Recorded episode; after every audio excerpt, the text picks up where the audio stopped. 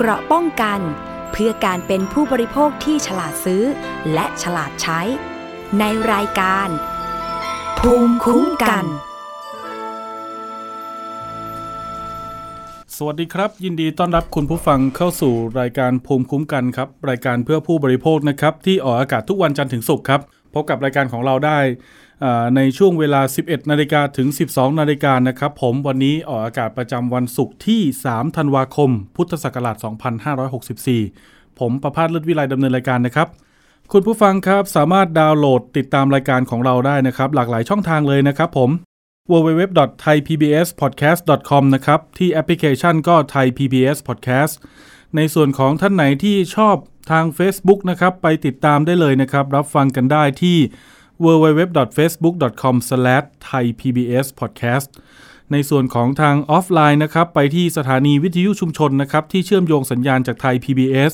รวมถึงสถานีวิทยุในเครือ R Radio นะครับ ของวิทยาลัยอาชีวศึกษาทั้งหมด 142 สถานีครับ คุณผู้ฟังครับในช่วงนี้เกี่ยวกับปัญหาเรื่องโควิดกลับมา มีสถานการณ์ให้พูดถึงกันอีกแล้วนะครับ เกี่ยวกับเรื่อง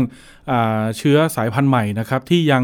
ไม่มีรายงานทางการแพทย์ที่ยืนยันได้ชัดเจนนะครับ ว่าจะมีความรุนแรงหรืออเบาบางกว่าเชื้อสายพันธุ์เดลต้าที่เคยระบาดในประเทศไทยนะครับ ก็สายพันธุ์ใหม่นี้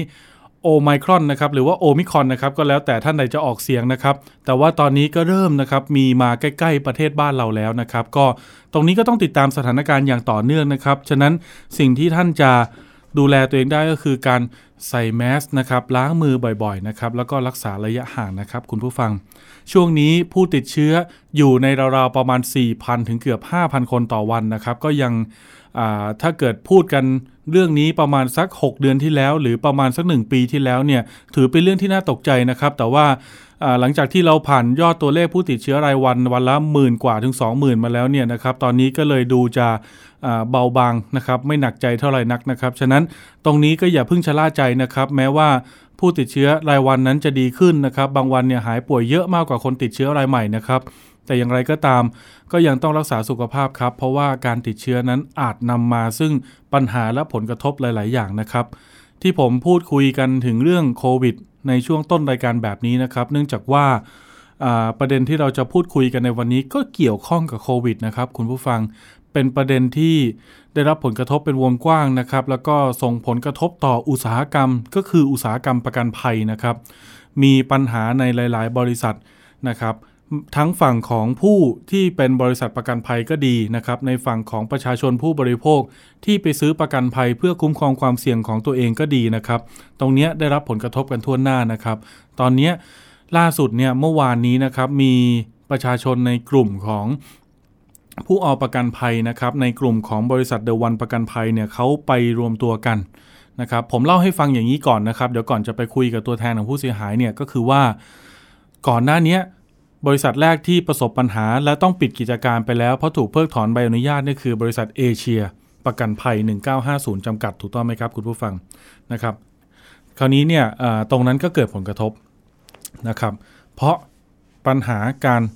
เงินนะครับก็คือเรื่องสภาพคล่องเนี่ยของบริษัทเนี่ยไม่พอที่จะจ่ายนะครับ ก็มีการอ่าเริ่มแรกเริ่มมาจากคำสั่งให้หยุดรับลูกค้ารายใหม่ นะครับจนนำไปสู่การเพิกถอนใบอนุญาตการประกอบกิจการประกันภัย ในส่วนของบริษัทเอเชียประกันภัย 1950 จำกัดนั้น ก็ต้องหยุดกิจการลงนะครับ ลูกค้าที่ยังมีกรมธรรม์อยู่ หรือติดเชื้อไปแล้วแล้วเบิกเคลมค่าสินไหมยังไม่แล้วเสร็จนะครับ ก็ต้องไปดำเนินการยื่นเอกสารนะครับ ขอ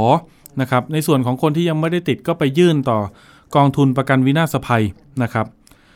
ในส่วนของคนที่ติดไปแล้วนะครับ อันนี้ก็ต้องไปยื่นเหมือนกันนะครับ เพื่อขอเบิกเคลมค่าสินไหมทดแทน ก็ต้องไปยื่นที่กองทุนประกันวินาศภัยเหมือนกันนะครับ คราวนี้ไอ้ปัญหาตรงนี้แหละครับที่มันเป็นแนวทางแบบอย่างนะครับ ที่ตอนนี้บริษัทชื่อเดอะวันประกันภัยเนี่ยนะครับเขากำลังประสบอยู่นะครับ แล้วก็ลูกค้าของเขาเนี่ยนะครับ เมื่อวานนี้ไปเจอกันนับร้อยคนเลยนะครับ คุณผู้ฟัง ไปยื่นเรื่องครับ ไปทำอยู่2อย่าง 1 ยื่นเรื่องให้คอปพ เร่งรัดนะครับใช้มาตรการเข้มงวดให้เดอะวันประกันภัยเนี่ยจ่ายเงินให้กับผู้เอาประกันภัยนะครับ ตามสัญญานะครับอย่างเคร่งครัดตามนัดหมายด้วยนะครับสองก็คือไปทำหนังสือมอบอำนาจให้ทนายความนะครับ ในส่วนของทนายความก็คือคุณทนายอัธพลเผาอ่อนนะครับท่านเป็นทนายที่มาช่วยเหลือ ผู้ได้รับผลกระทบในปัญหานี้นะครับ ก็เป็นทนายที่มีบทบาทหน้าที่ในภาคประชาชนเกี่ยวกับเรื่องนี้นะครับ ก็มารับมอบอำนาจครับ มอบอำนาจไปเพื่ออะไร เพื่อไป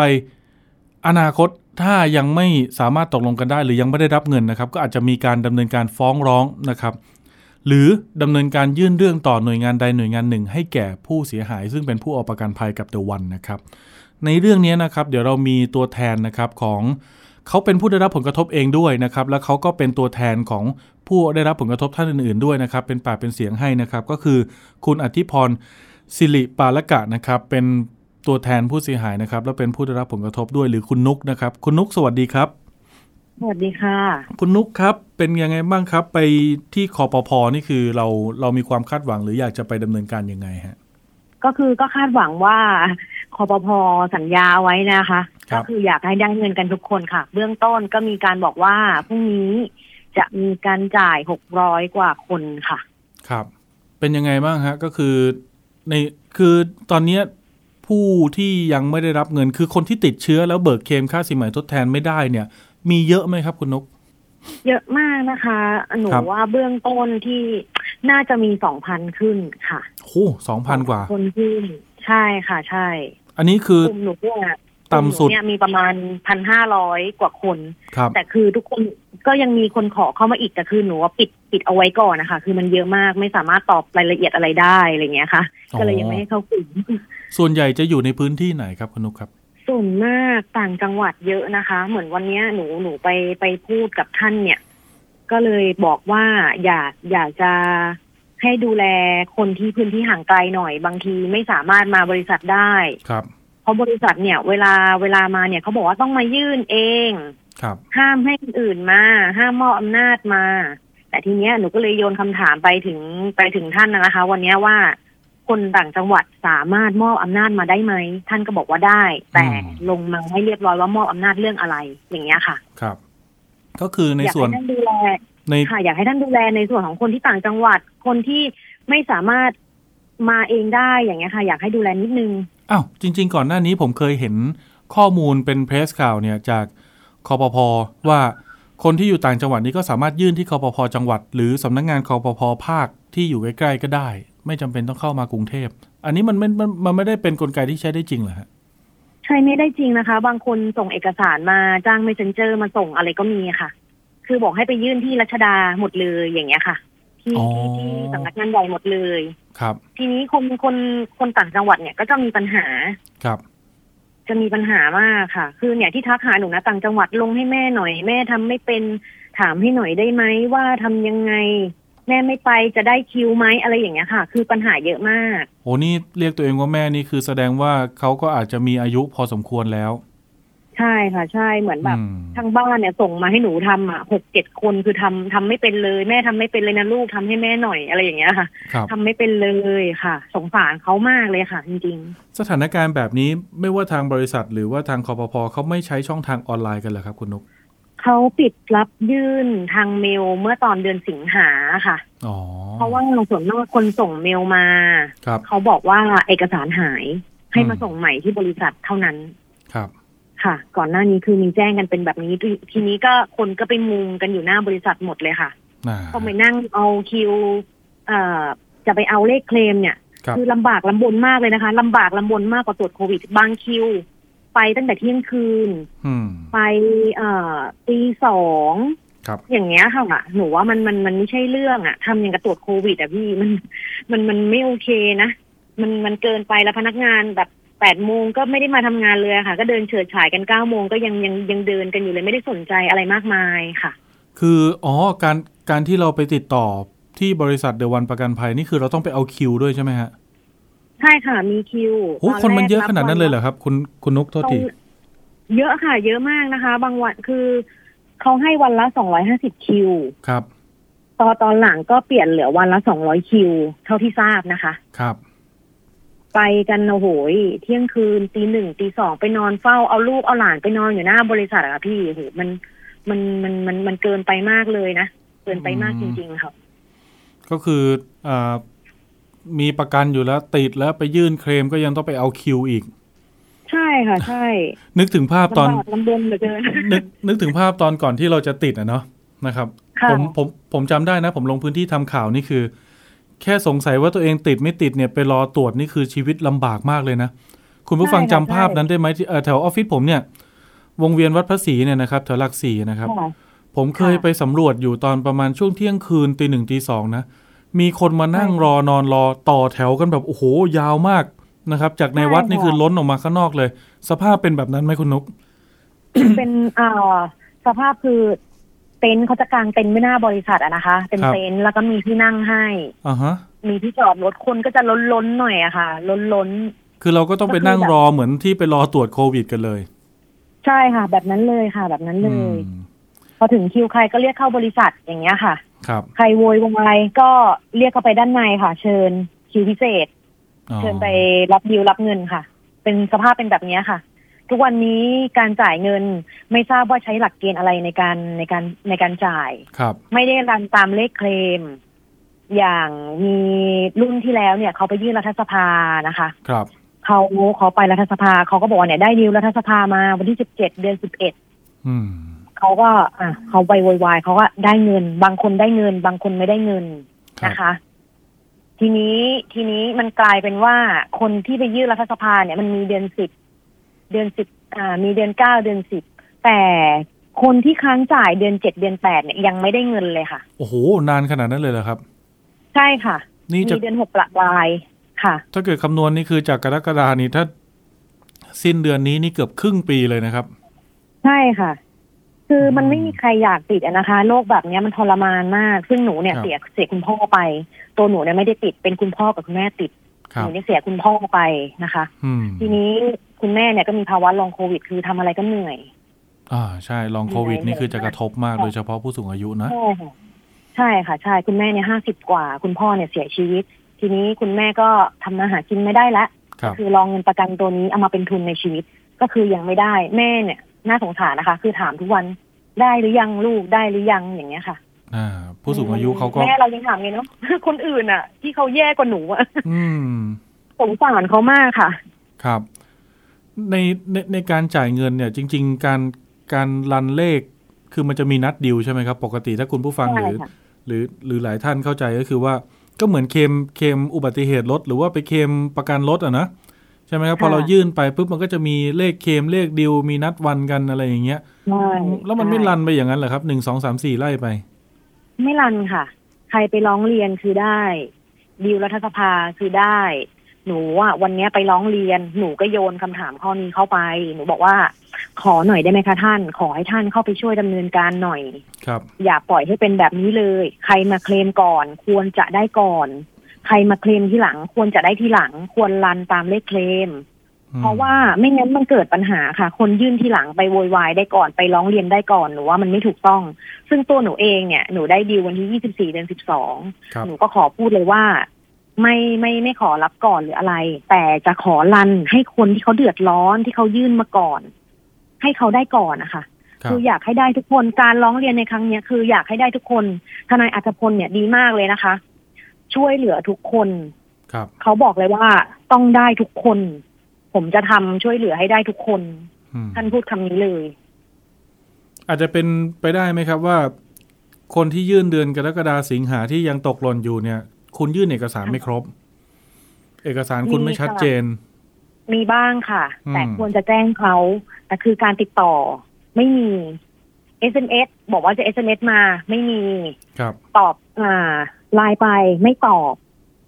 ไลน์ไปไม่ตอบ อ่านแล้วไม่ตอบอย่างเงี้ยค่ะ คือคือคนก็เลยต้องไปออกันหน้าบริษัท เพราะว่าคุณไม่ตอบคำถามลูกค้าแต่คุณไม่ให้ความชัดเจนใด ๆ เลย เอกสารไม่ครบคุณก็ไม่บอก แต่ผมอะผมผมได้ยินที่คอปพอที่เราไปเจอกันเนี่ยว่า บางท่านเนี่ยยื่นเดือนกรกฎาคมก็จริงนะครับ แต่ค่ะเขายืนยันว่าเอกสารเขาครบ เพราะว่าบริษัทเนี่ยอ่ามีการแจ้งร้องขอมา เขาก็รีบส่งให้เลย แล้วก็เสร็จตั้งแต่ภายภายในเดือนกรกฎาคมด้วย อันนี้ถ้าเกิดเทียบเคียงของคุณนุกเนี่ยคุณนุกยื่นเอกสารไปเมื่อไหร่ของหนูยื่นเดือนเก้าค่ะ ปลายเดือนเก้าของกันคุณยาแม่แล้วก็ของคุณพ่อใช่ค่ะ ของคุณพ่อเนี่ยยื่นอ่าตุลาต้นเดือนตุลาค่ะ กระบวนการมันอะไรที่จะบ่งบอกเราครับว่าเอกสารชัดเจนแล้วได้เลขเคลมเลขดีลแล้ว อ่า การที่ได้เลขเคลมเนี่ยคือว่าเอกสารต้องครบถ้วนหมดแล้วค่ะ ถึงจะได้เลขเคลมอือฮึทีเนี้ยคุณ การได้เลขเคลมเนี่ยคือเอกสารครบแล้วนะคะ ถึงได้เลขเคลมครับ ถ้าไม่ครบเนี่ยเลขเคลมไม่ออกแน่นอนแล้ทีวอย่างเนี้ยทำไมเวลาการจ่ายคุณไม่รันตามเลขเคลมอ้าวแล้วอย่างของของของคุณนุกเนี่ยยื่นของของคุณพ่อหรือคุณแม่ปลายเดือนกันยาเนี่ยคือได้เลขเคลมเมื่อไหร่ฮะได้เลขเคลมก็ก็ได้เลยนะคะ ก็ได้เลยอ๋อก็ไม่นาน ไม่นานค่ะ เลขเคลมอะไม่นานอืมแต่ว่าติดต่อยากครับติดต่อบริษัทเนี่ยยากเขาชอบไม่ตอบไลน์คค่ะรับ แล้วเปิดให้สื่อสารทางช่องทางเดียวก็ไม่ตอบอะไรเลยอย่างเงี้ยค่ะ ประชาชนมีปัญหามากอืตรงมนี้นะคะ แสดงว่าอ่าถ้าเกิดผมเป็นท่านอื่น ๆ ที่อาจจะยังไม่รู้เรื่องก็คือว่า เมื่อเราไปยื่นเอกสารแล้วเนี่ย ถ้ามันไม่ครบเนี่ยเจ้าหน้าที่ต้องบอกเราแล้วออกเลขเคลมให้เราไม่ได้ แต่อันเนี้ยผู้ร้องส่วนใหญ่นี่คือไม่ได้รับการท้วงติง แล้วได้เลขเคลมด้วย ใช่ค่ะอ๋อนั่นนั่นก็น่าจะเป็นสัญญาณบ่งบอกเบื้องต้นว่าเอกสารฉันครบถ้วนแล้วรอแต่นัดจ่ายค่ะแค่นั้นเอง ถูกต้องค่ะ ในกระบวนการจ่ายนี่เขาตกลงจะจ่ายแบบไหนครับคุณนุกจ่ายเช็ค หรือโอนเข้าเอ่อบัญชี ตอนนี้โอนเข้าบัญชีค่ะ เมื่อก่อนตอนรุ่นแรกรุ่นแรก ๆ เลยครับอจ่ายเช็ค ตอนนี้คือเป็นโอนเข้าบัญชีทั้งหมดแล้วค่ะ อืม ก็คือเขาบอกว่าจะมีการแจ้ง SMS ก่อนการจ่ายเงินครับ อย่างนี้ยค่ะ แล้วก็แล้วก็จะมีการโอนเงินเข้ามา อืมแต่ตอนนี้ก็คือยังยังตกค้างอยู่ก็จะใช้วิธีการโอนเงิน ซึ่ง ค่ะนัดโอนล่าสุดเนี่ยคือ คือต้องอธิบายให้คุณผู้ฟังงี้นะครับ ในกลุ่มของทางผู้เดือดร้อนนะครับ ที่เป็นผู้เอาประกันที่เขาติดไปแล้วเนี่ย หรือเขาเสียชีวิตไปแล้ว ตัวเขาหรือทายาทเขามายื่นเรื่องขอเบิกเคมสินใหม่ทดแทนเนี่ยเขาไปที่บริษัทหลายครั้งมากนะครับ แล้วก็ไปที่คอปพอด้วยนะครับ บางคนก็ลางานบ่อยมากเลยนะครับ แล้วก็ไปเนี่ยได้นัดได้นัดดีลจ่ายเงินมาแล้วจริงๆไหมฮะช่วงช่วงต้นพฤศจิกาใช่ไหมครับคุณนุ๊ก ถ้าเกิดกลุ่มที่เห็นได้ชัดไม่ใช่เลยคือที่รัฐสภาที่ไปยื่นกัน รัฐสภาเนี่ยเขาเขาไปร้องเรียนต่างหากอะนะคะซึ่งอ่าอันเนี้ยไม่ได้เกี่ยวกับกลุ่มเราครับแต่ว่าคนที่เดือดร้อนจริง ๆ ล่าสุดเลยอะคือดีล26 เดือนพฤศจิกายนที่ผ่านมา อ่าใช่ เพราะว่าผมผมได้ยินเรื่องการนัดดีลเนี่ยคุยกันเนี่ยในอดีตที่ผ่านมาเนี่ยคือสิบเจ็ดพฤศจิกายนนี่คือกลุ่มหนึ่ง แล้วก็ยี่ใช่ยี่สิบหกพฤศจิกายนนี่คืออีกกลุ่มหนึ่งใช่ไหมครับใช่ค่ะแต่ก็คือใช่ค่ะทั้งสองกลุ่มเนี้ยก็คือยังไม่ได้เงินเลยอ่า17วันที่17เนี่ยได้บางส่วนค่ะ อืมครับได้ไปแค่บางส่วนค่ะ แล้วล่าสุดนี้ที่เขาจะบอกว่าต้นต้นธันวาเนี่ย ที่กำลังคุยอยู่เนี่ยก็คือเนี่ยภายในวันเนี้ยเดี๋ยวจะโอนให้อีกหกร้อยเจ็ดสิบแปดคนเนี่ย คุณนุกเชื่อมั่นขนาดไหน ก็วันนี้นะคะ วันเนี้ยพาพาพาสองเคสไปที่บริษัทอืมพาไปเรื่องเอกสารอะไรเงี้ยค่ะ ไปช่วยคุณลุงกับคุณป้าสองครับท่านดูครับมีมีมีประชาชนบางส่วนนะคะมา แล้วก็บอกว่าเนี่ย SMS หนูเข้าแล้วนะหนูดีลยี่หกเดือนสิบเอ็ด SMS หนูเข้าแล้วครับเขาบอกแบบเนี้ยค่ะ วันนี้เลยเข้าวันนี้เลย แต่หนูก็ไม่รู้ว่าพรุ่งเนี้ย จะมีเงินเข้าสักกี่คนครับซึ่งหนูก็พยายามจะถามถามในกลุ่มบ้าง ถามใน Facebook บ้างว่า ใครมีเงินเข้าบ้างแล้วอะไรอย่างเงี้ยค่ะครับเดี๋ยวพรุ่งเนี้ยก็จะรู้แล้วว่าใครเข้าบ้างพรุ่งนี้เย็นๆเดี๋ยวลอง sound check ดูอีกทีก็น่าจะรู้อะค่ะ ว่าเข้าประมาณกี่คนครับ แจ้งคุณผู้ฟังอย่างนี้ครับ ในส่วนของกลุ่มที่นัด due แล้วถูกเลื่อนมานะครับเขาเนี่ยทางเดอะวันประกันภัยเนี่ยนะครับได้มีการแจ้งข้อมูลผ่านคอปพอมา ไม่ได้แจ้งกับตัวผู้ร้องเองนะครับ แจ้งผ่านคอปพอแล้วคอปพอมาบอกผู้ร้องอีกทีหนึ่งนะครับ ว่าวันศุกร์ที่ 3 ธันวาคมเนี่ยจะมีการโอนเงินให้กับกลุ่มที่ถูกเลื่อนมาจาก 17 และ 26 พฤศจิกายนนะครับจำนวนเนี่ยทั้งหมดเนี่ย 678 คนเขาบอกว่าอย่างนั้นนะครับ แต่ไม่ได้บอกวงเงินนะครับว่าเท่าไหร่นะครับ ฉะนั้นก็ยังต้องติดตามนะครับว่า 678 คนเนี้ยจะได้รับเงินจริงหรือไม่ หรือจะถูกเลื่อนไปอีก ใช่ไหมครับคุณนก ใช่ค่ะ ใช่ อืม ต้องติดตามกันแบบเกาะแน่นๆเลยอะค่ะ เพราะว่าถ้าดิวนี้ไม่ได้ เดี๋ยวก็ต้องมีไปถามท่านนี่ค่ะ ว่าว่าจะเอายังไงต่อไป แสดงว่า678คนเนี่ย678เนี่ย ถ้าไม่ได้24ธันวานี่คือ โอ้โห ความหวังก็แทบจะเหลือน้อยลงไปทุกทีนะยี่สี่ธันวาเนี่ยหนูจะบอกให้เลยนะคะ ว่าเป็นอะไรที่แบบเป็นกลุ่มใหญ่มาก ครับ เขาไม่ได้เงินกัน อ่า เขาได้ดิวนี้กันเยอะมากครับๆ บริษัทจ่ายดิวนี้ให้เยอะมาก ๆ ค่ะ น่าจะไม่ต่ำกว่าห้าร้อยคนได้นะคะดิวนี้ โอ้โห ครับ แต่จริงๆ คือก็อาจจะมีคนที่ถ้าถ้าสมมุตินะ ว่าจ่ายกลุ่มต้นเดือนธันวาไปแล้ว จ่ายยี่สี่ธันวาไปแล้ว จริง ๆ ก็ยังน่าจะมีคนที่ยังเหลือที่ยังไม่ได้เงินอีกถูกต้องไหมครับะมีค่ะ ก่อนหน้านี้มีการจ่ายดิวถึงอ่ายี่สิบห้ามกราค่ะ ครับ น่าจะเป็นดิวดิวดิวล่าสุดที่เขาให้ แล้วก็ก่อนก่อนที่เขาจะปิดให้ดิวไปเนี่ยค่ะ ครับ ตอนนี้ไปบริษัทก็คือไม่ได้ดิวแล้วนะคะเขาเขาก็จะไม่จ่ายดิวแล้ว คือตรงเนี้ยมันสะท้อนให้เห็นนะครับ คุณผู้ฟังคุณนุกเนาะว่าค่ะเอ๊ะจริง ๆ แล้วเนี่ย คือตอนที่เราไปที่คอปพอก็มีคนหนึ่งที่ตั้งคำถามนะครับ มีน้องคนหนึ่งเนี่ย ตั้งคำถามที่น่าสนใจมากว่า ก่อนที่บริษัทประกันจะทำแบบประกันออกมาเสนอขายแก่ประชาชนเนี่ยก็ต้องมีการส่งให้ทางคอปพอเนี่ยตรวจและประเมินก่อนถูกต้องไหมครับ ใช่คราวเนี้ยค่ะก่อนออกแคมเปญเนี่ยน่าน่าจะคิดนิดนึงเออ มันมันมันเป็นไปได้ยังไงแล้ว แล้วพอเออเกิดปัญหาแบบเนี้ยเนี่ยมันสะท้อนชัดเจนอยู่แล้วว่าบริษัทประกันน่ะมีเงินไม่พอจ่ายกับผู้ซื้อประกัน ถูกไหมครับค่ะอย่างนี้ใช่ค่ะเอ๊ะแล้วอย่างนี้คณิตศาสตร์ประกันภัยมันมันมันไม่สามารถสะท้อนได้จริงเหรอ ใช่ไหมครับ หรือใช่ค่ะเอ่อการประเมินมันไม่ได้สะท้อนตัวเลขที่แท้จริงหรือว่าความเสี่ยงมันมากน้อยขนาดไหน เอาจริงๆเนี่ยผมเคยสัมภาษณ์ท่านเลขาธิการคอปพนะครับ ท่านเคยให้ข้อมูลว่าเคยทดสอบความเสี่ยงเป็นระยะระยะนะ ว่าถ้าเกิดการระบาดในระดับนี้ การระบาดในระดับที่สูงขึ้น สูงขึ้นสูงขึ้นไปอีกเนี่ยความเสี่ยงต่อบริษัทประกันภัยจะเป็นยังไงบ้าง เขามีการทดสอบสถานะทางการเงินอยู่เรื่อยๆนะคุณนุกนะครับ ตรงนี้ก็น่าแปลกใจเขาให้ข้อมูลว่ามันเป็นโรคอุบัติใหม่ค่ะ มันมันไม่สามารถควบคุมได้นะครับ ตรงเนี้ยมันมันมันมันก็สะท้อนอะไรหลาย ๆ อย่าง คุณผู้ฟังก็ลองไปนึกเอาแล้วกันว่า ในกระบวนการต่าง ๆ นี่คือตลอดระยะเวลาที่ผ่านมา เอาจริง ๆ เนี่ยที่ผมที่ผมเปิดพื้นที่แล้วให้เวลาคุณนุกได้พูดคุยวันนี้นะครับ คือต้องบอกอย่างหนึ่งนะคุณผู้ฟังว่าผู้ติดเชื้อและผู้ประสบปัญหาอยู่ตอนเนี้ยเขาน่าสงสารนะครับ ไม่ใช่ว่าผู้ติดเชื้อปีที่แล้ว หรือว่าต้นปีไม่น่าสงสารนะครับ แต่ว่าผู้ติดเชื้อในกลุ่มเนี้ยน่าสงสารตรงที่ว่า เขาดูแลตัวเองดีมาตลอดแล้วรอดพ้นจากการติดเชื้อมาได้นะครับ เป็นปีปีครึ่งใช่ไหมครับ คุณนกนะครับ ใช่ค่ะปีแล้วปีกว่าค่ะ เชื่อไหมครับว่าคนที่ทำประกันโควิด แล้วติดเชื้อแล้วไปเบิกเคลมเนี่ย ในช่วงพฤษภามิถุนาเนี่ย ตอนนั้นก็ยังไม่มีปัญหานะครับ ก็ยังเบิกใช่เคลมได้นะ อาจจะช้านิดหน่อยนะนะครับค่ะแต่พอเอาจริง ๆ มิถุนาก็เริ่มมีปัญหาแล้วแหละ แต่ยังพอถูไถไปได้ มันก็ยังไม่ได้แบบว่าเป็นเรื่องเป็นราวมากขนาดนี้ แต่ในกลุ่มของกรกฎาเนี่ยที่ตัวเลขมันเริ่มแตะขึ้นมาถึง 7,000 ถึงหมื่นถึงหมื่นห้าสองหมื่นเนี่ยนะครับเซตเนี้ยโอ้โห อันนี้คือแพ็คใหญ่เลยมาพร้อมกันชุดใหญ่เลยนะคุณนุกนะ ก็เลยเกิดปัญหามาออกันอยู่เหมือนมันเหมือนเป็นคอขวดนะครับ เพราะว่าบริษัทประกัน อันนี้เขาก็ยอมรับตรงๆว่าเขามีปัญหาสภาพคล่อง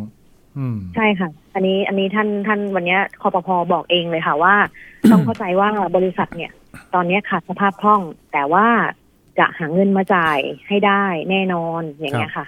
ท่านก็ว่าแบบนี้ท่านบอกว่าถ้าเขาจ่ายไม่ได้ก็จะบังคับให้จ่าย ถ้าบังคับจ่ายไม่ได้ ก็ยังมีเงินทุนในกองทุนวินาศภัยอยู่ ท่านก็ให้ข้อมูลแบบเนี้ยค่ะครับก็จะออกมาในรูปน่าจะน่าจะเป็นเหมือนเหมือนบริษัทเอเชียที่ที่ตอนนี้ก็ยังไปขอรับเงินคืนกันอยู่ค่ะอืมจริงๆจริง ๆ ถ้าย้อนกลับไปเนี่ย พวกคุณประสบปัญหามาตั้งแต่ ความยากลำบากตั้งแต่การไปตรวจโควิด แล้วยังต้องใช่ประสบปัญหาเรื่องการหาที่รักษาด้วยถูกต้องไหมครับ ใช่ค่ะใช่นะครับ ผมจำได้เลยช่วงนั้นผมเปิดศูนย์รับสายโทรศัพท์หาเตียงหาโรงพยาบาลให้ผู้ติดเชื้อเนี่ย โอ้โห ช่วงกรกฎาสิงหากันยานี่คือเป็นช่วงที่พีคมากๆนะคุณนุกนะช่วงนั้นหาหาโรงพยาบาลรักษาให้คุณพ่อคุณแม่ได้ง่ายไหมฮะของหนูเนี่ยคุณพ่อคุณแม่หนูเนี่ยมาเป็นตอนที่แบบเริ่มซาแล้วอะค่ะอ๋อครับ เหมือนเป็นเริ่มซาแล้วก็จะโชคดีหน่อยที่ว่าดิวโรงพยาบาลได้ทัน ที่ตรวจอย่างล่ะเงี้ยค่ะ ที่ตรวจหายากไหมที่ตรวจ ที่ตรวจก็ตอนนั้น พอดีว่าช่วงว่างพอดีค่ะ ตอนนั้นอะกำลังยอดกำลังลดลงพอดีครับก็ติดต่อโรงพยาบาลแล้วก็ไปตรวจได้เลยโอ้โหนี่คุณพ่อหนูก็ตรวจตรวจที่รามา นี่แสดงค่ะว่าอยู่อยู่ในจังหวะที่อ่าตัวเลขผู้ติดเชื้อมันดิ่งลงพอดีนะครับ ใช่ค่ะที่ในดิ่งลงพอดีใช่ค่ะ เพราะว่าในส่วนหรือว่าในส่วนของกรกฎานี่คือแบบโอ้โหพีคมากนะครับ ที่ตรวจก็หายากโรงพยาบาลก็ไม่มีรักษานะครับ บะบางคนเนี่ยอยู่ที่บ้านนะรักษาตัวเองนะ home isolation ใช่ค่ะ ใช่ อืม แล้วยังต้องมาลำบากกับการเบิกเงินสินใหม่ทดแทนจากการเคลมประกันภัยอีก บางเคสเนี่ย เล่าให้ฟังว่าต้องไปกู้เงินครับร้อยละสิบร้อยละยี่สิบมาเพื่อรักษาตัวเอง แล้วก็กินใช้ในครอบครัว หวังกับเงินประกันก้อนเนี้ยจะเอาไปใช้หนี้ครับแต่ตอนที่กู้มาเนี่ยประมาณหมื่นกว่าบาทตอนเนี้ย ไปจะ ครึ่งแสนแล้วอะค่ะ ครับ ดอกที่ต้องชำระทั้งต้นทั้งดอก อย่างเงี้ยเคสอย่างเงี้ย หนูว่ามันมันมันน่าสงสารเขานะคะ คือบางทีจะให้ทางทางบริษัทไหนเห็นใจบ้างนะคะ โปรไฟล์ดีกันหมดเลยมแต่ขอเถอะแบบลงมาดูหน่อย ลงมาช่วยรับผิดชอบสิ่งที่พวกคุณทำกันหน่อย ปีก่อนๆที่มันไม่ได้มีปีก่อนที่มันไม่ได้มีแบบช่วงคนติดขนาดเนี้ยครับ คุณก็ได้กำไรไปอะนะคะ อยากอยากฝากตรงนี้นิดนึงค่ะ ตอนขายกับตอนเคลมนี่ต่างกันเยอะไหมครับ คุณนุก โอ้ยเยอะมากเลยค่ะ ตอนขายนี้แบบห้านาทีเสร็จค่ะ เสียตังค์ละห้าร้อยบาทครับตอนเคลมล่ะตอนเคลมเนี่ยโอ้โหหลายเดือนแล้วค่ะ อืมนี่ก็พอกพูนไปค่ะ ยังไม่ได้เงินเลยค่ะ ครับ จริง ๆ เนี่ย ช่วงช่วงช่วงพฤษภาที่ผ่านมานี่คือมีมีคนในเอ่อที่ผมพอรู้จักอยู่นะ ติดนี่คือโอ้โหเคลมง่ายมากนี่ได้ไปหลายแสนเลยนะครับ บางคนนี่คือแบบฟื้นตัวจากการติดเชื้อโควิดเลยก็มีนะใช่ค่ะ ใช่ใช่นะครับบางคนนี่เขาถึงขนาดบางคทำไว้หลายกรมธรรม์อ่าใช่ เอาจริงๆตัวผมก็ทำนะ แต่เอ่อก็เป็นของเอเชียนี่แหละนะครับ ก็เล่าให้คุณนุกคุณผู้ฟังฟังว่า จริง ๆ ผมก็ซื้อไว้ก็ตามกฎเกณฑ์เขาก็คือเขาให้หนึ่งคนเนี่ยสองเล่มใช่ไหมครับอ่าเล่มละห้าร้อยสองเล่มก็พันหนึ่งติดเชื้อเนี่ยตรวจเจอแล้วจ่ายเนี่ยก็คือเล่มละห้าหมื่นสองเล่มก็แสนหนึ่ง เราก็มองว่าเออเพื่อรองรับความเสี่ยง แต่ว่าก็ได้ประมาณครึ่งทางนะครับ ก็หกเดือนแล้วเอเชียก็ต้องถูกเพิกถอนแล้วก็ปิดกิจการไปนะครับ ตอนนี้ก็ยังผมก็ยังตัดสินใจไม่ได้เหมือนกันนะ ในฐานะผู้ได้รับผลกระทบคนหนึ่งนะอีกอีกบทบาทหนึ่งอะนะว่าค่ะผมจะเพิ่มเงินแล้วไปต่อกับบริษัทประกันรายใหม่ เพื่อเอาความคุ้มครองนั้นไว้ หรือผมจะรับเบี้ยคืน ซึ่งจากเบี้ยห้าร้อยตอนนี้ก็เหลืออยู่ประมาณร้อยหกสิบร้อยแปดสิบาทเองอืมนะครับ ตรงนี้ก็ ก็ไม่เป็นไร ตรงนี้ผมคือคือก็เล่าสู่กันฟังนะครับ แต่ว่าคือก็เข้าใจแหละครับปัญหาทั้งของหน่วยงานที่เป็นคนกลางแล้วก็ทางบริษัทประกันนะครับ อันนี้ก็มาแชร์กัน คุณนุ๊กครับฝากถึงหน่วยงานหน่อยครับ กระทรวงการคลัง หรือท่านนายกหรือรัฐบาลเลยก็ได้นะครับว่าเราควรจะต้องจัดการปัญหานี้ยังไงเพื่อสร้างศรัทธาในระบบประกันภัยของประเทศเรา เอ่อตอนเนี้ยนะคะ อยากให้ท่านช่วยมาดูแลเรื่องการจ่ายเงินอืมทั้งของบริษัทเอเชียนะคะครับขอเลยนะคะ ตั้งแต่เอเชียมาเลย จนถึงบริษัทเดวันเนี่ยครับอยากให้ท่านลงมาพิจารณาจริง ๆ อยากให้ท่านลงมาดูจริง ๆ ไม่ใช่แค่ว่าสั่งเป็นคำสั่งออกมาครับนะคะ มันคำคำสั่งเนี่ยมันขลังแค่วันสองวันเท่านั้นแหละค่ะอืมนอกนั้นมันจะไม่ขลังละมันก็ฉ่ำแฉะเหมือนเดิมค่ะ อยากให้ท่านมีข้อบังคับ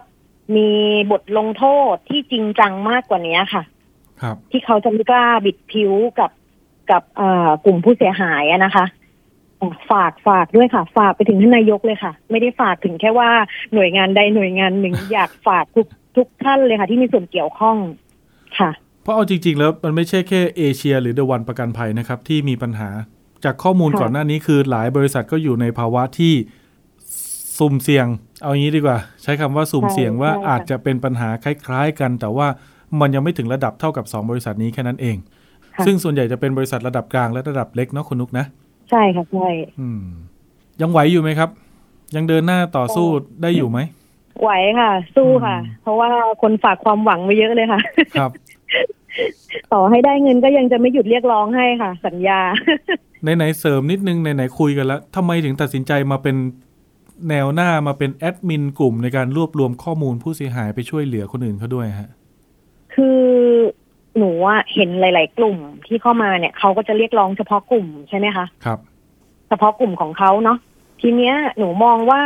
การที่คุณจะเรียกร้องเฉพาะกลุ่มเนี่ย มันไม่ครอบคลุมถึงคนคนที่เป็นผู้เสียหายทั้งหมดอะค่ะ หนูอะอยากจะให้ให้ผู้เสียหายทุกคนได้รับการดูแลครับ ไม่ใช่แค่ว่าใครโอ้ยเล่นโซเชียลเป็นลงชื่อเป็นทำ Google Form เป็น ก็คือได้สิทธิ์ไป อืมถ้าสีภาษาล่ะคะที่อยู่บ้านนอก โทรมาหาแม่ทำไม่เป็นเลยลูกอย่างเงี้ยค่ะ เขาจะทำยังไงคะ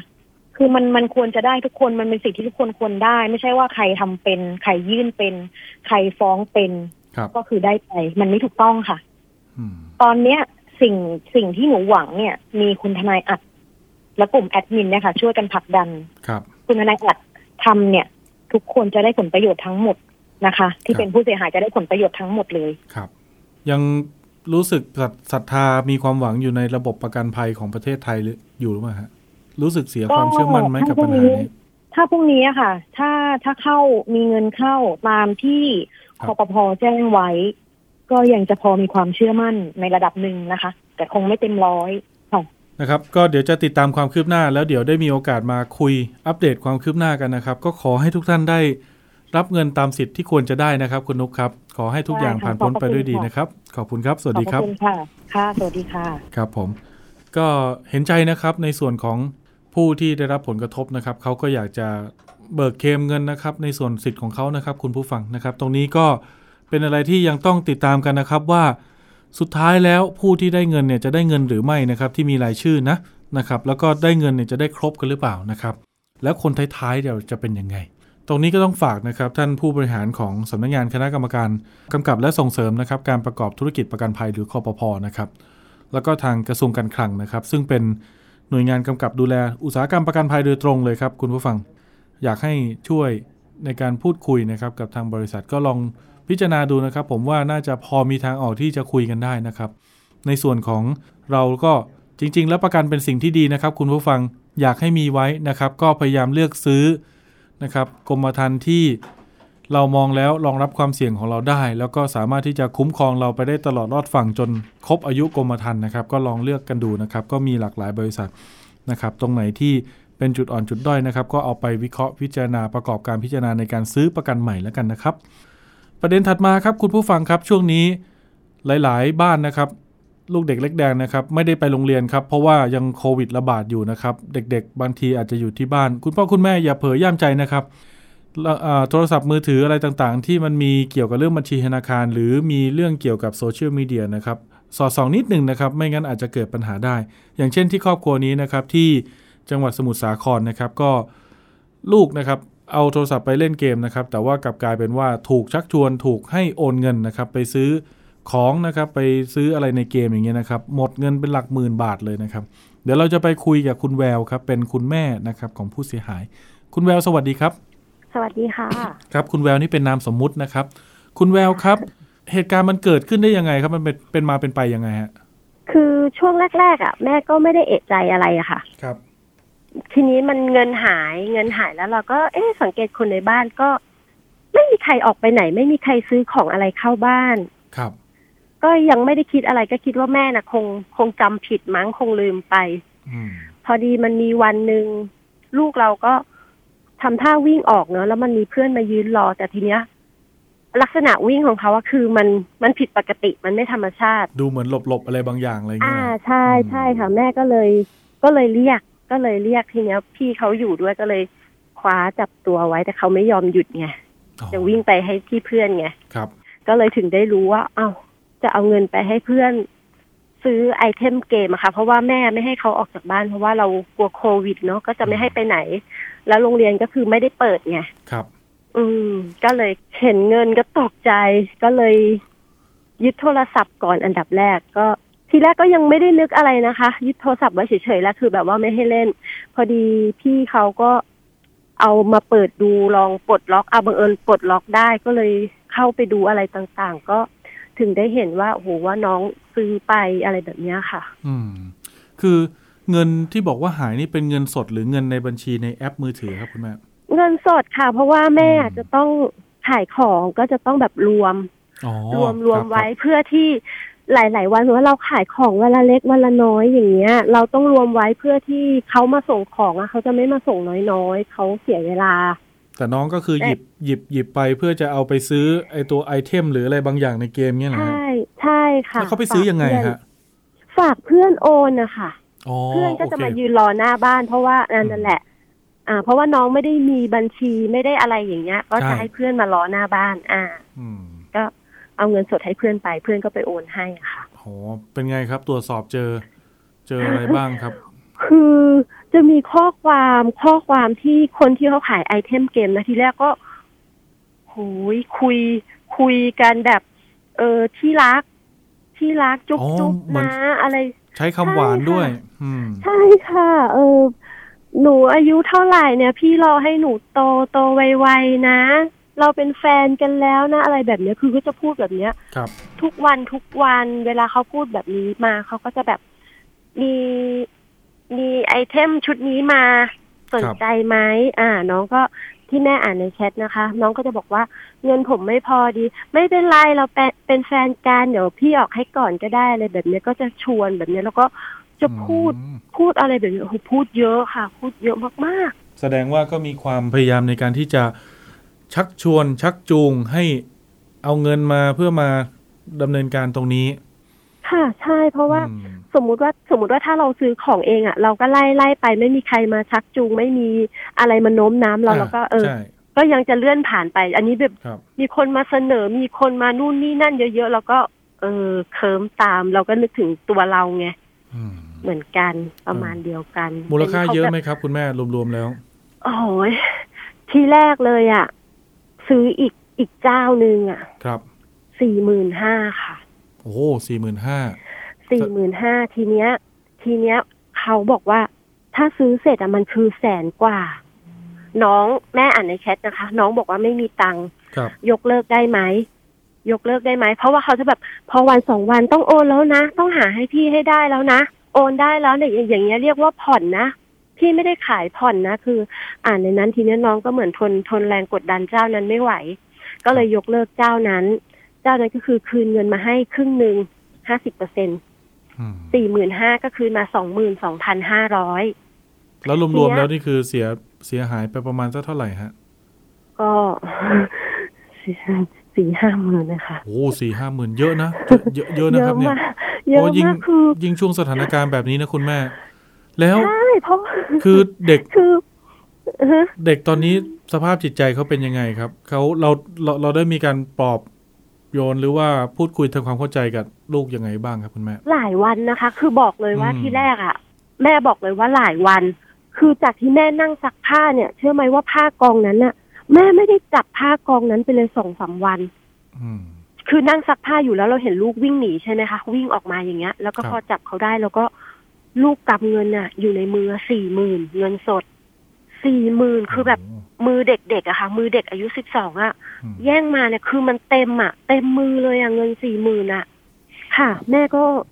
ตกใจอะแล้วแม่ก็พูดไม่ออกเลย คือถ้าเป็นปกติเล็ก ๆ น้อยๆอะเออเราก็ตีมั่งเราก็ด่าเราก็ว่าเป็นอะเรื่ไรองปกตามติภาษา เด็ก ๆ ผมก็เคยเป็นอืมใช่ค่ะนะครับแต่พอมาเจออันเนี้ยหุยแม่ไม่รู้ว่าจะทำยังไงอืมจะทำยังไงแล้วแม่ก็ไม่รู้ว่าลูกโอนไปเท่าไหร่แล้วครับ เพราะว่าแม่ไม่ได้ดูโทรศัพท์ของเขา ที่จริงโทรศัพท์อะเพิ่งจะซื้อให้สามเดือน เพราะว่ามาเรียนออนไลน์ปกติใช้เครื่องแม่ ครูก็จะถามว่า อันนี้คุยกับแม่หรือคุยกับลูกคะ เพราะว่ามันครับจะเป็นโปรไฟล์แม่ใช่ไหมครับเออแล้วมันเหมือนสับสนนะมันเหมือนทุกวันทุกวันมันดูยากอะเราก็ต้องใช้โทรศัพท์ด้วยอะไรด้วยอย่างเงี้ยก็เลยตัดสินใจซื้อให้เขาอืมตอนนี้ก็แจ้งความแล้วนะคุณแม่ ใช่ค่ะ เป็นไงบ้างครับคดีเรียบร้อยดีนะครับ เงียบเลยค่ะ เงียบเงียบเรียบร้อย อ่าโอเค ไม่เป็นไรเดี๋ยวส่วนนี้เดี๋ยวมาติดตามความคืบหน้ากันนะครับ ก็เอามาเป็นอุทาหรณ์นะครับ ให้ให้คุณผู้ฟังได้อ่าเห็นเป็นตัวอย่างนะครับ ว่าคือจริง ๆ เด็ก ๆ เนี่ยบางทีภาวะการตัดสินใจเขาอาจจะยังไม่เข้มแข็งพอนะครับใช่จริง ๆ การและการเล่นเกมก็ไม่ได้ผิดนะ จริง ๆ เดี๋ยวนี้มีเป็นกีฬาได้ด้วยนะครับ แล้วสามารถเป็นอาชีพที่สร้างรายได้ได้สูงมากนะครับ แต่ว่าในลักษณะแบบนี้มันมีคนที่เกี่ยวข้องมาชักชวนมากกว่า ในในในการที่จะช่ให้แล้วเด็กแม่ๆก็ทำไม่ไม่ได้นึกอะไร เพราะว่าน้องก็คืออยู่บ้าน อยู่บ้านไม่ได้ออกไปไหน แม่ก็คือไม่ได้เอะใจอะไรเลยเขาก็จะอยู่ข้างๆเราครับช่วยทำงานช่วยเด็ดพริกเด็ดกะเพราก็คืออยู่กับเรา พอเสร็จแล้วก็แม่ขอเล่นเกมนะก็คือก็อยู่อย่างเงี้ย อยู่กันทุกวันทุกวันอย่างเงี้ยมันไม่ได้มีอะไร ที่แบบว่าดูดูแปลกไปไงไอ้ได้ช่วงครับเวลาที่เขาคุยในแชทอย่างเงี้ยมันก็เหมือนช่วงเวลาไม่นานบางทีเขาคุยกันห้านาทีสิบนาทีแม่ย้อนดูแต่ละวันอย่างเงี้ยครับมันก็เลยทำให้เราแบบสังเกตไม่ทันนึกไม่ถึงว่าเขาคุยกับใครอะไรแบบเนี้ยค่ะก็เดี๋ยวอ่าทางทีมข่าวเราประสานงานทางตำรวจนะครับ แล้วเดี๋ยวติดตามความคืบหน้าอีกทีหนึ่งถ้าเกิดคืบหน้าอย่างไร เดี๋ยวชวนคุณแม่มาพูดคุยอัปเดตกันนะครับ วันนี้ขอบคุณคุณแม่นะครับ ผมที่มาเป็นอุทาหรณ์เตือนภัยให้กับผู้ปกครองท่านอื่นๆนะครับ ค่ะค่ะขอบคุณมากครับ สวัสดีครับ ค่ะ สวัสดีค่ะ ช่วงถัดไปครับคุณผู้ฟังในช่วงคิดก่อนเชื่อกับดรแก้วกังสดานอัมภัยนักพิษวิทยา และคุณชนาทิพย์ไพรพงศ์ครับ ตอนอากาศเสียมีผลต่อการทำงานของสมองบ้างหรือไม่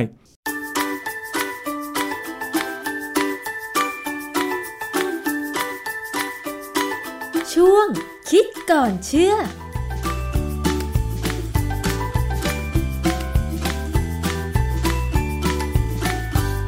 พบกันในช่วงคิดก่อนเชื่อกับดรแก้วกังสดานนภัยนักพิษวิทยากับดิฉันชนาทิพไพรพงศ์ค่ะ วันนี้เราจะมาพูดถึงเรื่องของอากาศกันบ้างนะคะคุณผู้ฟัง ช่วง2อสปีที่ผ่านมานี้ ประเทศไทยของเรานะคะเผชิญกับมลภาวะทางอากาศก็คือมีฝุ่นละอองขนาดเล็ก PM 2.5 ซึ่งมันส่งผลเสียต่อทั้งเรื่องของทัศนวิสัยการมองเห็น แล้วก็รวมไปถึงสุขภาพร่างกายของคนในพื้นที่ด้วยนะคะ อย่างในช่วงการระบาดของโควิด -19 ที่ผ่านมา การล็อกดาวน์ที่เกิดขึ้น หรือว่าการประกาศให้ประชาชนอยู่แต่ในบ้าน งดกิจกรรมนอกบ้าน เพื่อป้องกันการแพร่ระบาด ป้องกันการรวมตัวนะคะ มันก็ส่งผลดีหลายอย่างค่ะ ก็คือว่าเราไม่ก่อมลภาวะทางอากาศ อย่างประเทศอินเดียนะคะ เขาบอกว่ามีมลภาวะทางอากาศ มีฝุ่นละอองเต็มไปหมดเลยทำให้บางครั้งเนี่ยนะคะ ไม่สามารถมองเห็นเทือกเขาหิมาลัยได้ แต่ปรากฏว่าเมื่อมีการล็อกดาวน์ประชาชนไม่ได้ออกจากบ้าน ทำให้มีทัศนวิสัยที่ดีขึ้น ก็คือสามารถทำให้มองเห็นเทือกเขาหิมาลัยได้ อันนี้เป็นผลดีของการล็อกดาวน์นะคะ แต่ว่าเราจะแก้ไขปัญหาเรื่องของมลภาวะทางอากาศ หรืออากาศเสียอย่างไรให้ยั่งยืน วันนี้เราจะมาดูเรื่องของงานวิจัยเกี่ยวกับเรื่องของอากาศเสียกันค่ะคุณผู้ฟัง อากาศเสียหรือมลภาวะทางอากาศ มีผลกระทบอย่างไรต่อโลกแล้วก็มนุษย์บ้างนะคะ ต้องไปถามกับอาจารย์แก้วค่ะ อาจารย์คะมีงานวิจัยอะไรเกี่ยวกับเรื่องนี้บ้างคะ มันก็มีงานวิจัยมากพอสมควรนะว่ามลภาวะทางอากาศเนี่ยนอกจากจะทำให้เรามีปัญหาเป็นโรคทางเดินหายใจเนี่ยนะมันก็มีผลทางด้านอื่นเกี่ยวกับจิตใจเกี่ยวกับความรู้สึกของเรา เช่น มีงานวิจัยเรื่อง air pollution particulate matter exposure and association with depression anxiety bipolar psychosis and suicide risk a systematic review and meta analysis ในวารสาร Environmental Health Perspectives ของปี 2019 คือตัวชื่อบทความเนี่ยมันพูดถึงมลพิษทางอากาศเลยโดยรวมเนี่ยนะ ที่มีผลกล่อภาวะซึมเศร้า ความวิตกกังวล โรคไบโพล่าเงี้ยโรคจิตจิตเภทอย่างเงี้ยหรือการฆ่าตัวตาย ซึ่งสนใจเรื่องนี้มากในขณะที่บ้านเราเนี่ย ไม่ค่อยมีข่าวอย่างนี้เท่าไหร่นะ จากชื่อบทความเนี่ยมันทำให้สงสัยว่าอากาศเสียหรือมลภาวะทางอากาศเนี่ยนะคะ มันส่งผลต่ออารมณ์ของมนุษย์ด้วยเหรอคะอาจารย์ อันนี้ของแน่ที่จะพูดตอนนี้ยังเป็นแค่เกริ่นให้ว่างว่า มีงานวิจัยเรื่องแบบนี้ที่เขาบอกว่ามลภาวะในอากาศจะส่งผลเสียต่อสุขภาพร่างกาย และก็สุขภาพจิตอย่างไม่พึงประสงค์ มีงานอีกเรื่องหนึ่งชื่อ components of air pollution and cognitive function in middle age and older adults in Los Angeles ผลขององค์ประกอบในภาวะอากาศที่เป็นพิษเนี่ยมีผลต่อ cognitive function คือการเรียนรู้ในคนอายุกลางคนกับที่อายุมากขึ้นแล้วเนี่ยในเมืองลอสแอนเจลิสตีพิมพ์ในวารสาร Neurotoxicology ปี 2014 ซึ่งกล่าวว่าการสัมผัสมลพิษทางอากาศรวมถึงอนุภาคขนาดเล็ก ซึ่งเราคงนึกถึง PM 2.5 เนี่ยนะ อาจเกี่ยวข้องกับความบกพร่องในการเรียนรู้ และการทำความเข้าใจในชีวิตประจำวัน หมายความว่ายังไงคะอาจารย์ คือทำให้คนเนี่ยมันดูเหมือนเออเออซึ่งผมกำลังพยายามพิจารณาคนไทยในปัจจุบัน หลังจากที่ช่วงที่เราเริ่มมีอากาศเป็นพิษ BPM 2.5 นี่มาประมาณเป็น 10 ปีเนี่ยนะเราอาจจะต้องพยายามย้อนกลับไปดูคนเชียงใหม่ ซึ่งเขามีหมอกควันมากเลยน่ากลัวมาก และปีนี้เข้าใจว่าจะมีปัญหาอีกแล้ว อันนี้เป็นตัวอย่างที่ให้เห็นว่าสภาวะที่ไม่ดีของอากาศเนี่ยมีผลกระบวนการที่มลภาวะในอากาศเช่น PM 2.5เนี่ยมีผลอย่างไรกับระบบสมองของมนุษย์ มีบทความเขาเคยเขียนกันว่าฝุ่นละอองขนาดเล็กเนี่ยหรือ PM 2.5เนี่ยหายใจเข้าไปในจมูกเราเนี่ยนะมันเข้าไปแล้วมันไม่ออก เพราะอะไร เพราะมันเล็กมันเล็กมากปอดของเราเนี่ยนะโดยธรรมชาติเนี่ยถ้าเราเอาหายใจเอาฝุ่นละอองเข้าไปเนี่ยถ้าใหญ่เกิน 5 ไมครอน เราจะ ไอและจามออกมาเองค่ะ เป็นธรรมชาติค่ะแต่ถ้าต่ำกว่า 5 ไมครอนเนี่ย มันจะวนอยู่ในในถุงลมของเราทำไมถึงเป็นอย่างนั้นคะอาจารย์ คือมันเล็กมันเบามาก เราไอเราจามออกมาไม่ไหว เข้าไปในเลือดเลย เหมือนกับว่าพออนุภาคมันใหญ่ มันทำให้เราสำลัก หรือระคายเคืองทำให้เราจามออกมาหรือเปล่า แต่พอมันเล็กปุ๊บเนี่ย เราไม่ระคายเคืองก็เลยไม่สำลักออกมา มันกระตุ้นการจามสังเกตไหมว่าเวลาเราได้กลิ่นควันอะไรก็ตามเนี่ยลอยมาเนี่ย หรือแม้กระทั่งกลิ่นที่เขาผัดแกงเผ็ดอะไรทำผัดเผ็ดอะไรเงี้ยมันลอยมาเนี่ย เราจามหรือไอเลย เพราะนั้นฝุ่นใหญ่ อันนี้มีการศึกษาเรื่องหนึ่งเรื่อง air pollution interacts with genetic risk to influence cortical network implicated in depression ความหมายคือว่า air pollution เนี่ยมันมีผลสัมพันธ์เลยกับความเสี่ยงทางพันธุกรรมที่มีผลต่อการทำงานของสมองที่ก่อให้เกิด อาการซึมเศร้าค่ะตีพิมพ์ในวารสาร PNAS PNAS เนี่ยย่อมาจากคำว่า Proceedings of the National Academy of Science of the United States of America ปี 2021 เขาตรวจสอบผลกระทบของการได้รับ PM 2.5 เนี่ยนะ ต่อปัญหาที่จะเกิดจากพันธุกรรม คืออย่างนี้ พันธุกรรมเนี่ยมันเป็นตัวที่ทำให้เราเนี่ยซึมเศร้าหรือไม่ซึมเศร้านะคนบางคนเนี่ยซึมเศร้า เพราะว่าสมองเขามี ปัญหาของสารเคมีไม่ไม่สมดุลค่ะเพราะร่างกายมันสร้างไม่สมดุล สิ่งพวกเนี้ยสร้างขึ้นมาจากระบบพันธุกรรมถูกกระตุ้นนะฮะการศึกษานี้เขาเผยให้เห็นเป็นครั้งแรกว่ามลพิษทางอากาศ และพันธุกรรมเนี่ยมีปฏิสัมพันธ์ ระหว่างกันอย่างไร ที่ส่งผลต่อวงจรความรู้และความเข้าใจ และอารมณ์ที่สำคัญที่เกิดจากสมอง มลพิษทางอากาศเนี่ยเปลี่ยนแปลงการแสดงออกของยีน ที่เอื้อต่อภาวะซึมเศร้า คือปกติเนี่ยบางครั้งภาวะซึมเศร้าของเราก็มีนิดๆหน่อยๆไม่ได้มีมากใช่ไหมเศร้าบ้าง แล้วก็หายเศร้า แต่ว่าสิ่งเหล่านี้มันมาจากยีน เพราะว่าอะไรเพราะว่าภาวะจะเศร้าหรือจะร่าเริงเนี่ยมันอยู่ที่สารเคมีในสมองอ๋อที่ยีนเป็นตัวสั่งให้สร้างออกมามากหรือน้อยค่ะคราวนี้เขาพบว่าไอ้มลภาวะเนี่ยมันทำให้ยีนบางอย่าง หรือบางตำแหน่งเนี่ยที่กระตุ้นสารเคมีที่ทำ ให้เราซึมเศร้าเนี่ยมันออกมามากกว่าปกติ อย่างคนที่อาจจะซึมเศร้าแค่นิดเดียว อาจจะไม่ถึงขั้นที่เป็นโรคซึมเศร้า แต่เมื่ออยู่ในสถานที่ที่มีมลภาวะที่เป็นพิษมากๆ มลภาวะเหล่านั้นเนี่ยจะไปกระตุ้นยีนส์ของเขา ให้หลั่งสารเคมีทำให้ซึมเศร้ามากขึ้นกว่าเดิมได้เหรอคะอาจารย์ คือมันไม่สมดุลกันระหว่างสารเคมีที่จะทำให้เศร้ากับทำให้ร่าเริงอืมนะมันมันไม่สมดุลพวกเราเองก็เป็นนะอย่างผมเนี่ยวันไหนฟ้ามันแบบ อากาศหนักๆแล้วท้องฟ้ามันขมุกขมัวไม่ได้เรื่องเลยนะ แล้วลูกก็มาบอกว่าออกไปขี่จักรยานเนี่ยใส่หน้ากากด้วยนะเราก็มีความรู้สึกโอ้โหไปขี่จักรยานต้องใส่หน้ากากแต่ก็เดี๋ยวนี้ก็ยังใส่อยู่นะค่ะเพราะว่าหมู่บ้านเขาเขาบังคับว่า ขี่จักรยานใครก็ตามที่เดินออกมานอกบ้านเนี่ยต้องใส่หน้ากากผมก็ขี่จักรยานใส่หน้ากากก็ชินแล้วไม่มีปัญหา แต่ว่าตอนแรกๆเนี่ยเราจะรู้สึกว่าโอ้โหมันทรมานทรกรรมแล้วจะออกกำลังกายยังต้องถูกบังคับอย่างนี้ก็แต่สุดท้ายก็ดีขึ้นนะนะค่ะ อาจารย์แต่ดิฉันก็สังเกตตัวเองนะ เวลาวันไหนอากาศเสีย ก่อนที่เราจะเจอกับภาวะโควิดระบาดเนี่ยค่ะ มีอยู่ช่วงหนึ่งที่ดิฉันก็เป็นโรคภูมิแพ้ด้วย แล้วมีฝุ่น PM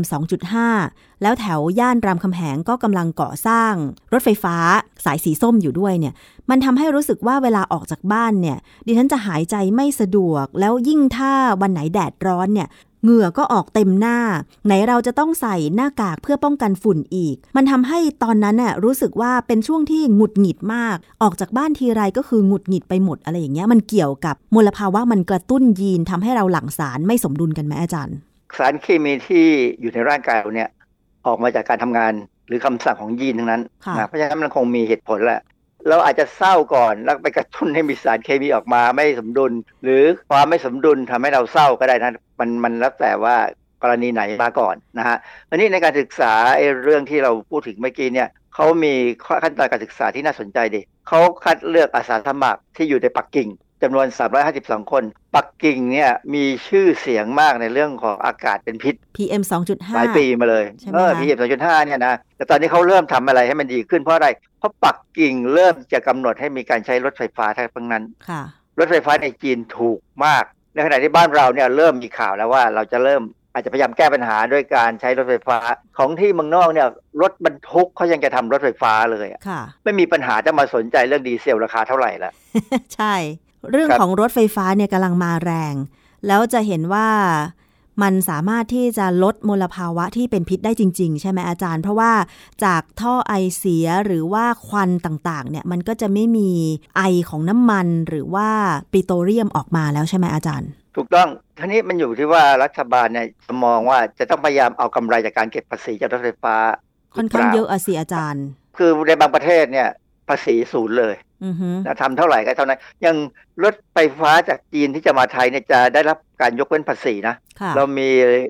การตกลงกับเขานะในขณะที่ของญี่ปุ่นของประเทศอื่นทั้งยุโรปเนี่ยยังไม่ถึงกระศูนย์คือถ้าศูนย์เมื่อไหร่หรือมีการรณรงค์บางอย่างมีมีสภามีการ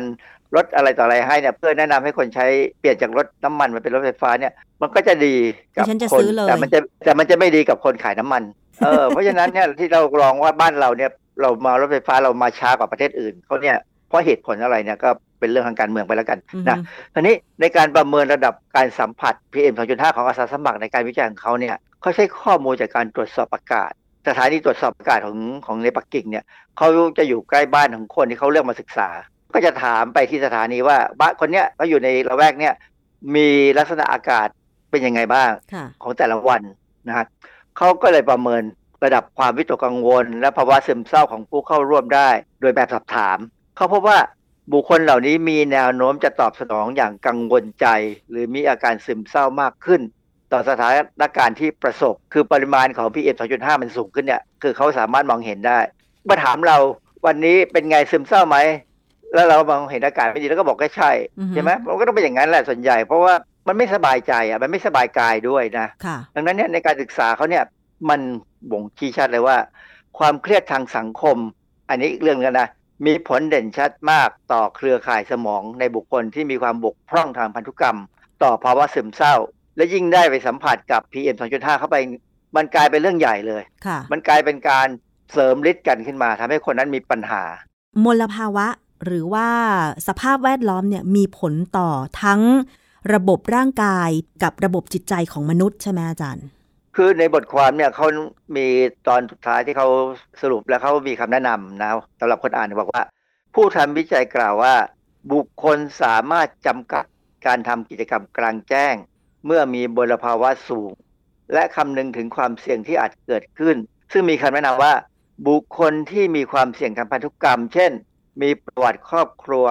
เกี่ยวกับความผิดปกติของสมอง อาจต้องระมัดระวังมากขึ้น และเลี่ยงมากที่สุด เท่าที่จะเป็นไปได้ในการสัมผัสกับมลพิษทางอากาศค่ะเวลาผมเห็นคนไปวิ่งรอบในสถานที่นะวิ่งวิ่งตามถนนถนนหลวงเนี่ย ในสถานที่รถแน่นเนี่ย ผมกังวลใจนะว่าเขาเนี่ยได้รับสารพิษเยอะแยะมากแล้วยิ่งคนเราวิ่งอยู่เนี่ยค่ะมันยิ่งหายใจต้องแรงหายใจแรงแทนที่จะได้ประโยชน์จากการออกกำลังกาย กลับได้โทษ อาจจะได้โทษก็ได้อืมนะค่ะเพราะฉะนั้นเขาก็นึงพยายามมองว่า มันน่าจะทำให้ผู้นำประเทศต่างๆ เลย ทั่วโลกเนี่ยเออที่มีหลักฐานว่าได้เริ่มทำการควบคุมมลพิษทางอากาศ มันเป็นเรื่องจำเป็นต้องค่ะทำนะใช่เพราะว่าอย่างเช่นกรณีการประชุมอะไรขอบ 26 ก็มีข่าวออกมาในแง่ดีบ้าง แต่ในแง่หยามเหยียดกันว่า ดีแต่พูดนะก็คือไปว่าพูดกันประเทศที่ได้ชื่อว่าก่อมลภาวะมากที่สุด เช่นจีนหรือรัสเซียเนี่ย ไม่ยอมเข้าร่วมประชุม ไม่ร่วมประชุมไม่ว่าประเทศที่ก่ออื่นๆ เข้าร่วมประชุมก็ไม่ยอมลงนามก็มีค่ะเออ โดยเฉพาะเพราะฉะนั้นเรื่องของการใช้ถ่านหินที่มีหลายประเทศเรื่องใช้การไม่ยอมใช้ถ่านหินไม่ยอมลงนาม ให้ความร่วมมือใช่ว่าเพราะจะจะไม่มีการใช้ถ่านหินในประเทศภายในกี่ปีกี่ปีอย่างเงี้ยอาจารย์ คือเขาไม่แน่ใจไงว่าเขาจะทำได้อืมแล้วเขาก็มาประชุมเพื่อยังไงก็ไม่ตกขบวน เพื่อแสดงว่าเขาก็เนี่ยสนใจอือฮึแต่ไอความสนใจกับการทำจริงอะมันคนละเรื่องกันอะใช่ค่ะ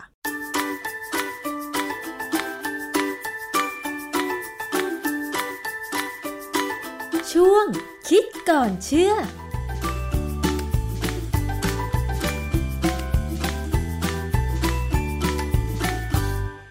ครับทั้งหมดนี้ก็เป็นตัวอย่างของปัญหานะครับ แล้วก็บอกเล่าสะท้อนเรื่องราวของปัญหาและความทุกข์ใจของหลาย ๆ ท่านนะครับ ก็ให้คุณผู้ฟังนั้นได้รับรู้รับทราบเป็นอุทาหรณ์นะครับ เป็นภูมิคุ้มกันไว้ป้องกันตัวเองนะครับ แล้วก็มาร่วมติดตามกันครับว่าปัญหาต่าง ๆ เหล่านี้จะได้รับการแก้ไขและมีความคืบหน้าอย่างไรบ้าง วันนี้ภูมิคุ้มกันของเราหมดเวลาแล้วด้วยนะครับ พบกันใหม่โอกาสหน้าครับคุณผู้ฟังครับ วันนี้ขอบคุณที่ติดตาม สวัสดีครับ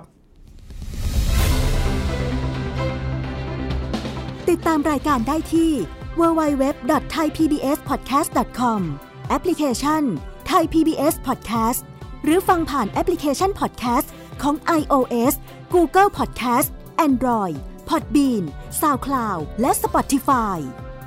ติดตามความเคลื่อนไหวของรายการและแสดงความคิดเห็น โดยกดถูกใจที่ facebook.com/thaipbspodcast